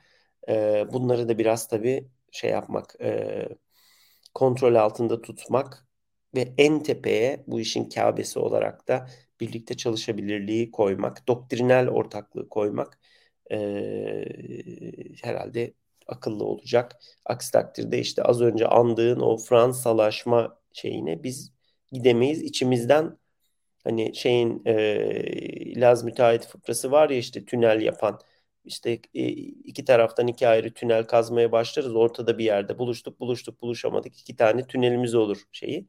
İşte o zaman biz ülkemizi bir, bir Fransa yapmaya çalışalım derken bir anda içimizden iki Fransa çıkmak zorunda falan kalır. o zaman işte biz yoruluruz. O kadar kapasitemiz yok çünkü. Ya mesela sen az önce o bahsederken işte e, Remzi'nin e, o anlattığı anekdottan bahsederken aklıma şu geldi. E, ne kadar uygun bir örnek bilmiyorum ama çok aslında ilkel bir yani ilkel değil pardon çok basit bir örnek olacak. E, bir kısa süre önce işte e, dizüstü bilgisayarım, masaüstü bilgisayarım, telefonum e, bu üçü arasında bir dosya e, alışverişi yapmam gerekti. Ve işte USB flash bellek yok, kablo yok vesaire. E, nasıl yaptığımı tam hatırlamıyorum da e, telefondan kendime mail attım. O maili işte dizüstü bilgisayardan açtım. Biraz dosyayı değiştirdim. Sonra kendime geri mail attım falan. E, masaüstü bilgisayarda açtım gibi bir şey. Ve hani bu bütün işlem e, dakikalar içerisinde gerçekleşti. O dakikalar içerisinde fiziksel olarak birbirine işte 10 santim mesafedeki 3 cihaz evet. e, elektromanyetik sinyaller üzerinden uzaya belki işte TürkSat uydusuna neyse bir şeyler gönderdi. Oradan dünyanın bilmem neresindeki e, veri merkezinde o veriler işlendi. Oradan e, işte bir e, dizi kodla, algoritmayla bir e, döngüye tutuldu, bir işleme tutuldu. Oradan yine veri merkezinden, uydu üzerinden e, internet servis sağlayıcısına, oradan dizüstü bilgisayara vesaire ışık hızında muazzam mesafelerin de aslında içinde olduğu bir kısacık bir network kurmuş oldum ya da bir bir e, şebeke kurmuş oldum. Evet. Ama evet. bu şebekenin o en uçu yani mızrağın ucu ya da en uç sinir noktaları e, birbirinden birbirinden 5-10 santim mesafedeki 3 tane cihazdı. Evet. E, ve bu kesintisiz olarak çok yani dakikalar içerisinde gerçekleşti işlem. Birbirinden 10 santim mesafedeki iki cihaz arasında veri alışverişini binlerce kilometreyi birdenbire işin içine katarak gerçekleştirdim. Şimdi niye bu örneği verdim? Dizüstü bilgisayarım yerine Milli Muharip Uçağı, cep telefonum yerine Kızıl Elma'yı, masaüstü bilgisayarım yerine de Anka 3'ü koyalım. Bunların üçünün birbiriyle bir ha harekat ortamında gerçek zamanlı, kesintisiz, güvenilir şekilde veri alışverişini sağlayabilmemiz için işin içine bir uyduyu da belki katmamız gerekecek. İşin içine e, line of sight dediğimiz görüş menzilindeki bir e, hava Karadeniz unsuruyla iletişim sistemini de katmamız gerekecek. E, o zaman işin içine e, bu harekat ortamında o harekatın kusursuz, kesintisiz şekilde e, yürütülebilmesi için e, otomatik olarak uydu muhabere sistemi teknolojilerini katmamız gerekiyor. Yani biz e, Milli Muharip Uçağı da, Anka 3'ü de, Kızıl Elma'yı da geliştirirken bir yandan da bunların üzerinde koşacakları uydu muhabere sistemini, e, RF Line of Sight görüş e, menzili içerisindeki muhabere sistemini, veri işleme sistemini de bir omurga olarak ya da bir altlık olarak ele almamız gerekiyor. Hani bu var ya da yok anlamında bunu söylemiyorum. Böyle bir gereklilik olduğundan hareketle bunu söylüyorum. O zaman şuna geliyor iş. Aslında bizim belki de en başta yapmamız gereken şey TX, FX, daha sonra TFX, daha sonra MMO şeklinde değil, e, geleceğin muharip hava gücü programı adı evet. altında bir program başlatıp evet, onun bir parçası olarak Milli Muharip Uçağı, onun bir başka parçası olarak Kızıl Elma'yı, Anka 3'ü vesaire başlatmak idi. Evet. Tabii burada şuna bir itirazım yok. Hani Kızıl Elma Baykar makinanın kendi öz kaynaklarıyla başlattığı, kendi inisiyatifiyle başlattığı ve yürüttüğü bir proje. Biraz da belki bir e, şu anlamda bir meydan okuma projesi. Yani evet, tamamen evet. E, her türlü hava görevini yapabilecek bir uçak geliştirme projesi olarak ele alınıyor aslında firma tarafından. Hani o o motivasyona, o kurguya çok bir şeyim yok, itirazım yok. Ancak burada eğer biz 21. yüzyılın hava gücünü inşa edeceksek bunu bir savaş uçağı, bir muharip hava aracı platformu projesi üzerinden değil, Doğru. bir hava gücü programı üzerinden belki ele almamız gerekir idi. Kesinlikle. Ne kadar geç, ne kadar şey bilmiyorum ama böyle bir ortak mimari üzerinden gidilmesi e, kesinlikle gerekli. Çünkü evet. yani programın en başından beri e, söylediğim şeydi. Hatta pek çok bölümde aslında üzerinde durduğumuz şey mesele platform meselesi değil. Mesele araç meselesi değil. Evet. Nasıl bir kurguda hareket edecek bunlar? Nasıl bir veri alışverişi yapacaklar? Şimdi bir de şöyle bir şey var. Diyelim ki 20, 2030'da biz iyi kötü bir filo Kaan'ı hizmete aldık. E bunlar tek başına 20 tane uçakla biz Türkiye'nin bütün bölgesinde bu hava hakimiyetini mi kuracaklar? Hayır. O sırada F-16'lar uçuyor olacaklar. Evet. O sıra artık F-4'ler herhalde emekli ayrılmış oluyor. Ona bir şey diyemem ama e, F-16'larla Kaanlar yan yana nasıl görev yapacaklar? Evet. Link evet. 16 üzerinden alışveriş yapacaklar mı? Ya da işte ne bileyim e, birlikte müşterek e, taarruz gerçekleştirebilecekler mi? Evet. E, yani bu da aslında işin doğasında olan doğasında olan bir şey. Bir platform geliştirdiğinde uzunca bir süre o platform legacy dediğimiz çok önceden hizmete girmiş artık ömrünün belli bir aşamasına gelmiş mevcut platformlar da birlikte görev yapmak zorunda. Evet. Bu olgu 20. yüzyılda 1960'lı 70'li 80'li yıllarda çok bir sorun değildi. Çünkü her şey elektromekanikti.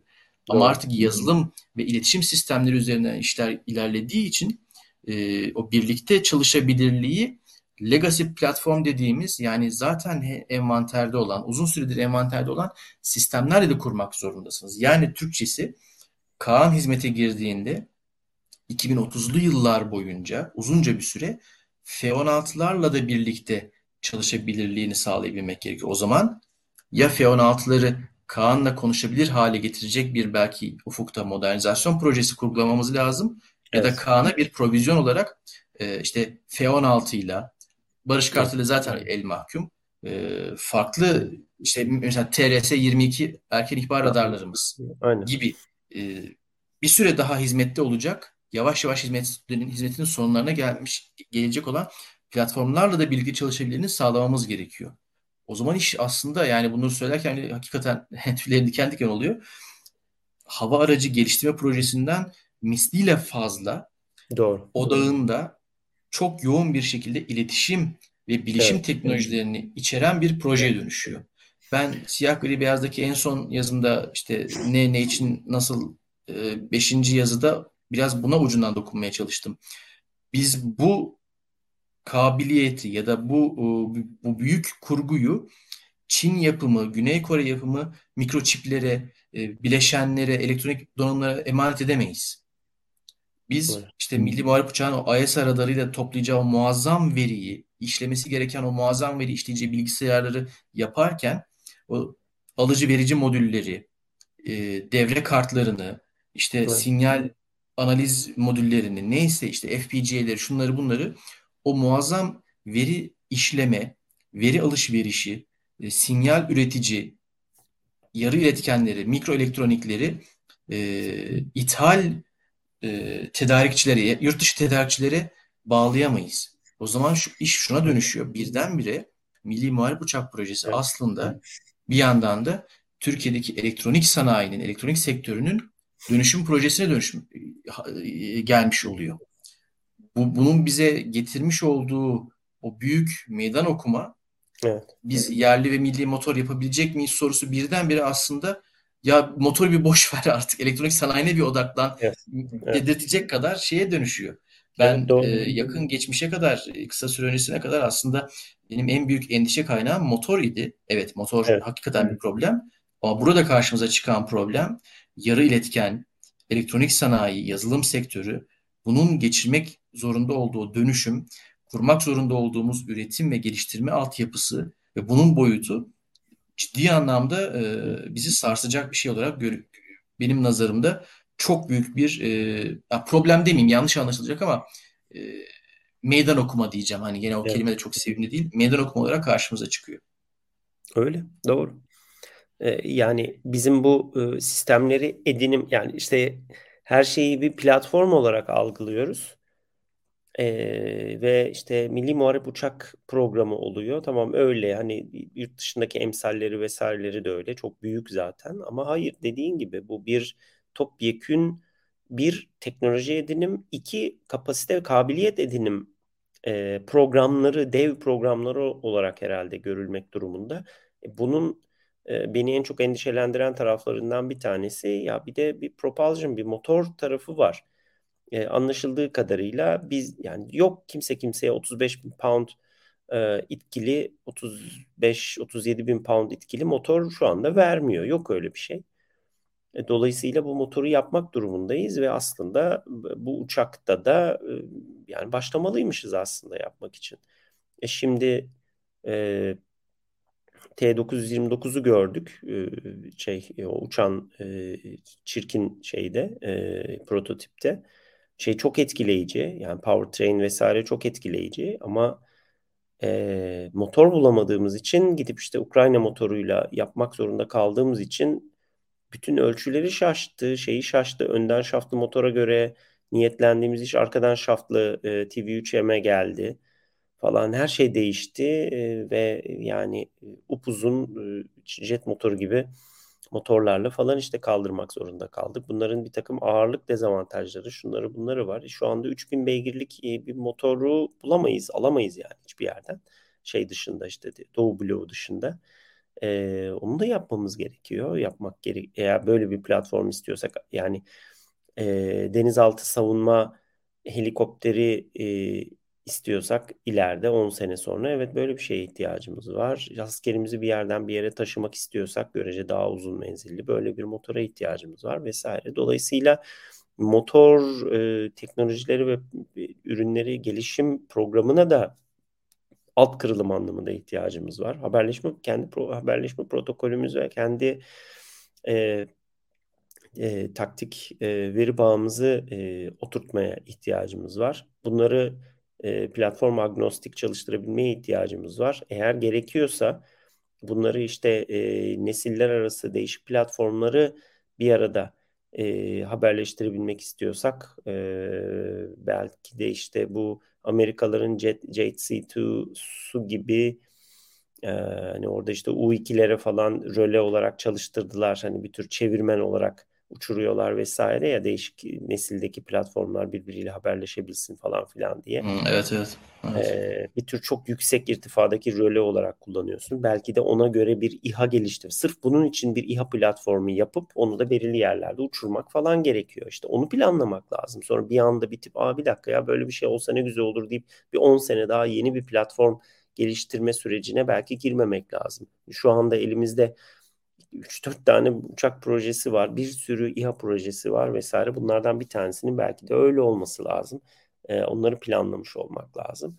işte bu işin sırrı engineering challenge'larda saklı değil sadece. Onu yapamıyorduk, bunu yaptık. Tek kristali döktük. İşte kompozitten gövde yaptık. Ama bunların hepsi güzel mühendislik şeyleri, çözümleri, uygulamaları. Ama bunlar uygulama ve e, şey yani işin aslı ve kökü ve temelindeki şeyi sağlamıyor işte e, depremde gördük bir sürü e, yeni modern e, gıcır gıcır bina aslında temelindeki sıkıntılardan dolayı yıkıldı. Yine aynı şekilde bu temelleri doğru oturtamazsak program yönetimimizi, uzun vadeli iş yönetimimizi, bütçe yönetimimizi, insan kaynağı yönetimimizi, insan yetiştirme e, e, planımızı bunları iyi yönetemezsek eğer e, bu projeler evet tamam çok güzel e, ürünler olarak kalabilirler ama tek tek evet iyi bir helikopter yapmış oluruz ve iyi bir helikopter yapmış oluruz. Bundan sonra çok uzun menzilli, güçlü bir milli muharip uçak yapmış oluruz. Yaparız evet ama o kendi başına takılır bir yerlerde. Ee, ve bunun gibi işte bütün platformlar için benzer şeyleri söyleyebiliriz. Şeyi işte geçen günkü uçuş işte Kızıl Elma şey e, peşinde F-16 uçuyor bilmem ne yapıyor falan filan. Bunlar güzel görüntüler ama bunlar aslında birer şeyler, birer şu anda gördüklerimiz e, e, biraz teatral uçuşlar aslında. Çünkü uçak işte kendi şeyinde uçuyor ve F-16 onu takip ediyor ya da işte şeye e, Akıncı'yla işte Kızıl Elma'ya belirli bir işte parkur veriyorsun, belirli bir hız veriyorsun. Onlar o, o vektörde uçuyorlar. Fakat savaş böyle bir şey değil. Yani bir e, görev kolu, e, insansız insanlı karışık görev kolu demek böyle bir şey değil. E, havada işte muharebenin ortasında bunların hepsinin birbirini görüyor, tanıyor, birbirlerinden kaçınıyor vesaire falan olması gerekiyor ve bunların bir idaresi meselesi var.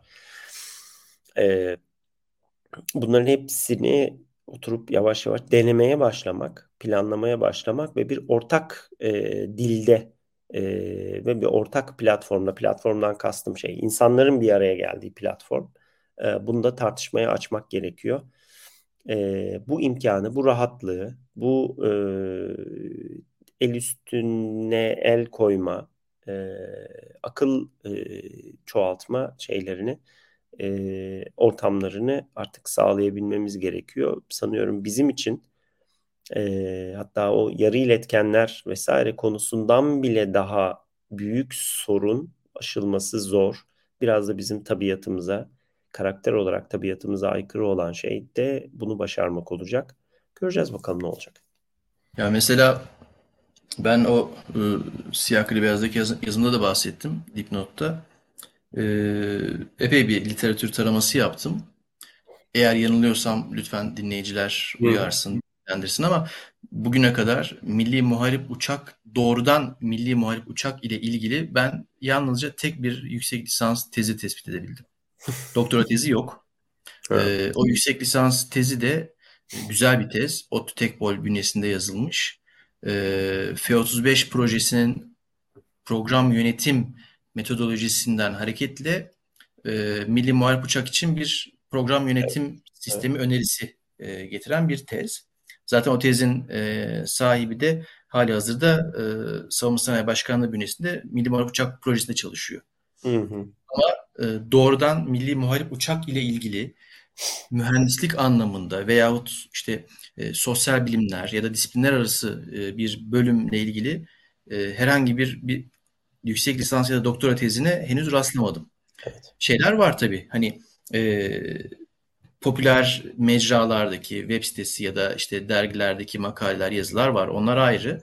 Ancak biraz daha e, nitelikli, akademik, e, içerikli herhangi bir şu anda ne kadar e, çok fazla bir tartışma yok. Hı hı. Milli motor nasıl olmalıdır tartışmasından bahsetmiyorum.